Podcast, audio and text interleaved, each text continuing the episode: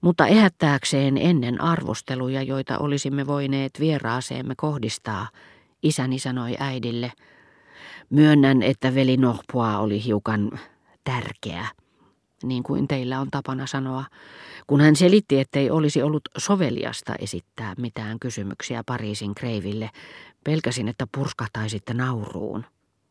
Eihän toki, vastasi äitini, minusta on vain miellyttävää, että hänen arvoisessaan ja ikäisessään miehessä on jäljellä tämän tapaista naivia suhtautumista, joka on itse asiassa vilpittömyyden ja hyvän kasvatuksen merkki.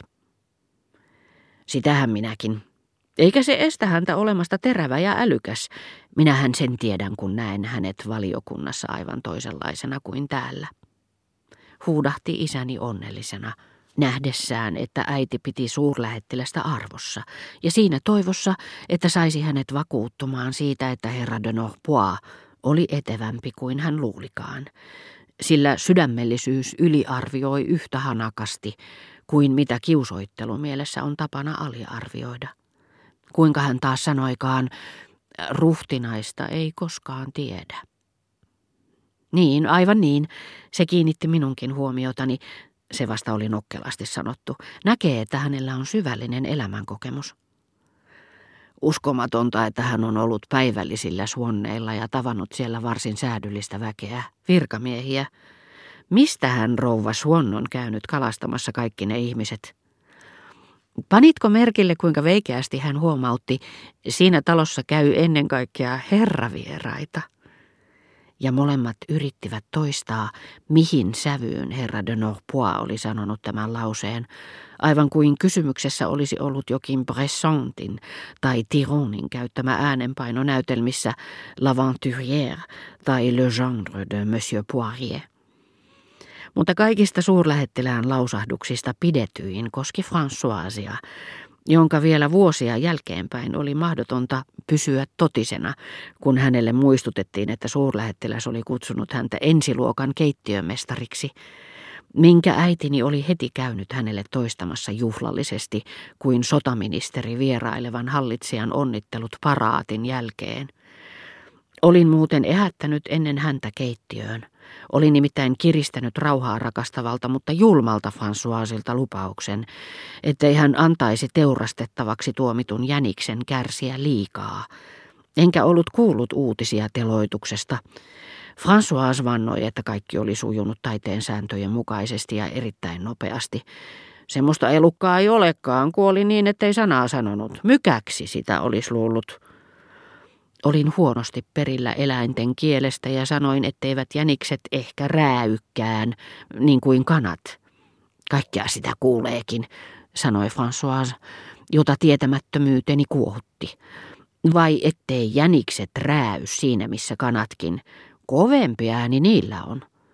François otti vastaan herra de Norpoisin kohteliaisuudet mutkattoman kopeasti, silmissään ihastunut ja ainakin hetkittäin älykäs ilme, kuten ainakin taiteilija, jolle puhutaan hänen teoksistaan.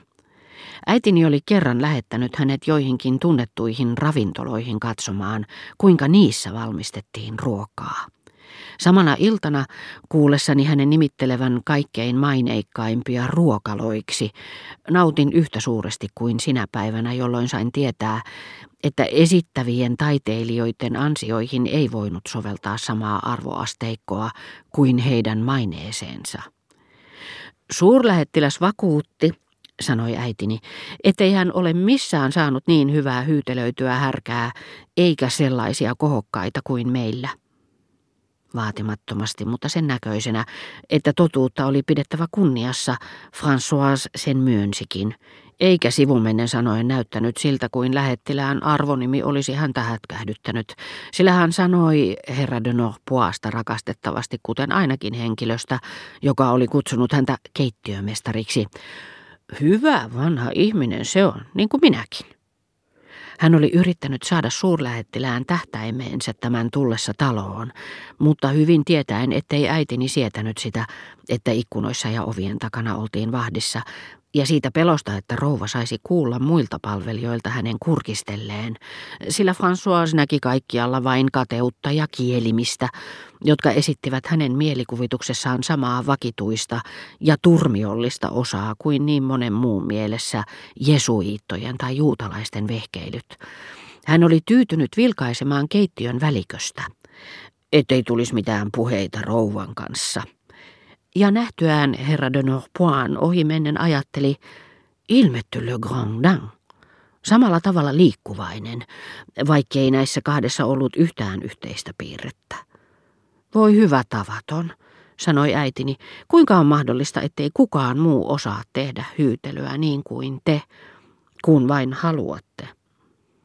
Mistähän tuo perääntyisi, vastasi François, joka ei tarkoin erottanut toisistaan verbiä periytyä, eikä ainakaan sen kaikkia käyttömahdollisuuksia ja verbiä perääntyä. Hän oli muuten osittain oikeassa, eikä ollut juuri kykeneväisempi tai halukkaampi paljastamaan erinomaisten hyytelöittensä tai soseittensa salaisuutta kuin joku maailmannainen pukeutumistekniikkaansa tai laulajatar laulutaiteensa eri hienouksia. Me emme heidän selityksistänsä juuri viisastu, ja niin kävi myöskin keittäjättäremme ruoan valmistusohjeista puhuttaessa. Ne kiehauttaa niin äkkinäisesti, hän vastasi, kun tuli puhe tunnetuista ravintoloitsijoista, eikä ne pane kaikkia aineita yhteen. Härän pitää olla kuin pesusieni, silloin se imee kaiken mehun. Oli siellä kyllä yksi kahvila, missä ne niin kuin ymmärsi jotakin ruoanlaitosta. Ihan sitä samaa kuin minun hyytelöni se ei ollut, mutta hyvin hellävaraisesti se oli tehty. Oliko se Henri? Kysyi paikalle saapunut isäni, joka piti suuressa arvossa tätä Place Gaillonsilla sijaitsevaa ravintolaa, missä hän määräpäivinä aterioi ammattitovereittensa kanssa. Eihän toki, sanoi François lempeällä äänellä, jossa piili syvää ylenkatsetta. Minä puhuin pienestä ravintolasta. Kyllä, Henrillakin saa hyvää ruokaa, mutta ei se ole ravintola. Se on semmoinen ruokala. Weber. Ei, mutta monsieur. Minä tarkoitin hyvää ravintolaa. Weber on Rue Royalella. Ei se ole ravintola, se on oluttupa. En tiedä, tuoko ne siellä kunnolla tarjolle sitä, mitä on tilattu. Ei niillä taida olla edes liinoja. Annokset tuiskataan vaan paljaalle pöydälle. Siro. François hymyili. Ruuasta en mene sanomaan. Maailmannaisia siellä kyllä on tarjolla. Maailmalla François tarkoitti puoli maailmaa. Jessus, kyllä niitäkin tarvitaan nuorille, sanon. Tulimme siihen tulokseen, että vaatimattoman ilmeensä takana François oli kuuluille mestarikokeille hirvittävämpi toveri kuin omilleen kaikkein kateellisin ja turhamaisin näyttelijätär. Siitä huolimatta tunsimme, että hän arvioi oikein taiteensa ja kunnioitti perinteitä, sillä hän lisäsi, ei kun minä tarkoitin semmoista ravintolaa, missä niin kuin tuntui, että ne teki ihan oikeaa kunnollista kotiruokaa. Se on vielä niitä vanhoja hyviä paikkoja. Ja kiirettä riitti. Voi voi, kyllä niille siellä kerääntyy suu poikineen. Säästäväinen François käytti laskiessaan mittana suuta eikä luita, niin kuin tyhjätaskut. Kyllä rouva sen tuntee tuolla oikealla suurilla boulevardeilla, pikkusen syrjässä. Ravintola, josta hän puhui tällä ylpeyden ja hyvän tahtoisuuden sävyttämällä tasapuolisuudella, oli Café Anglais.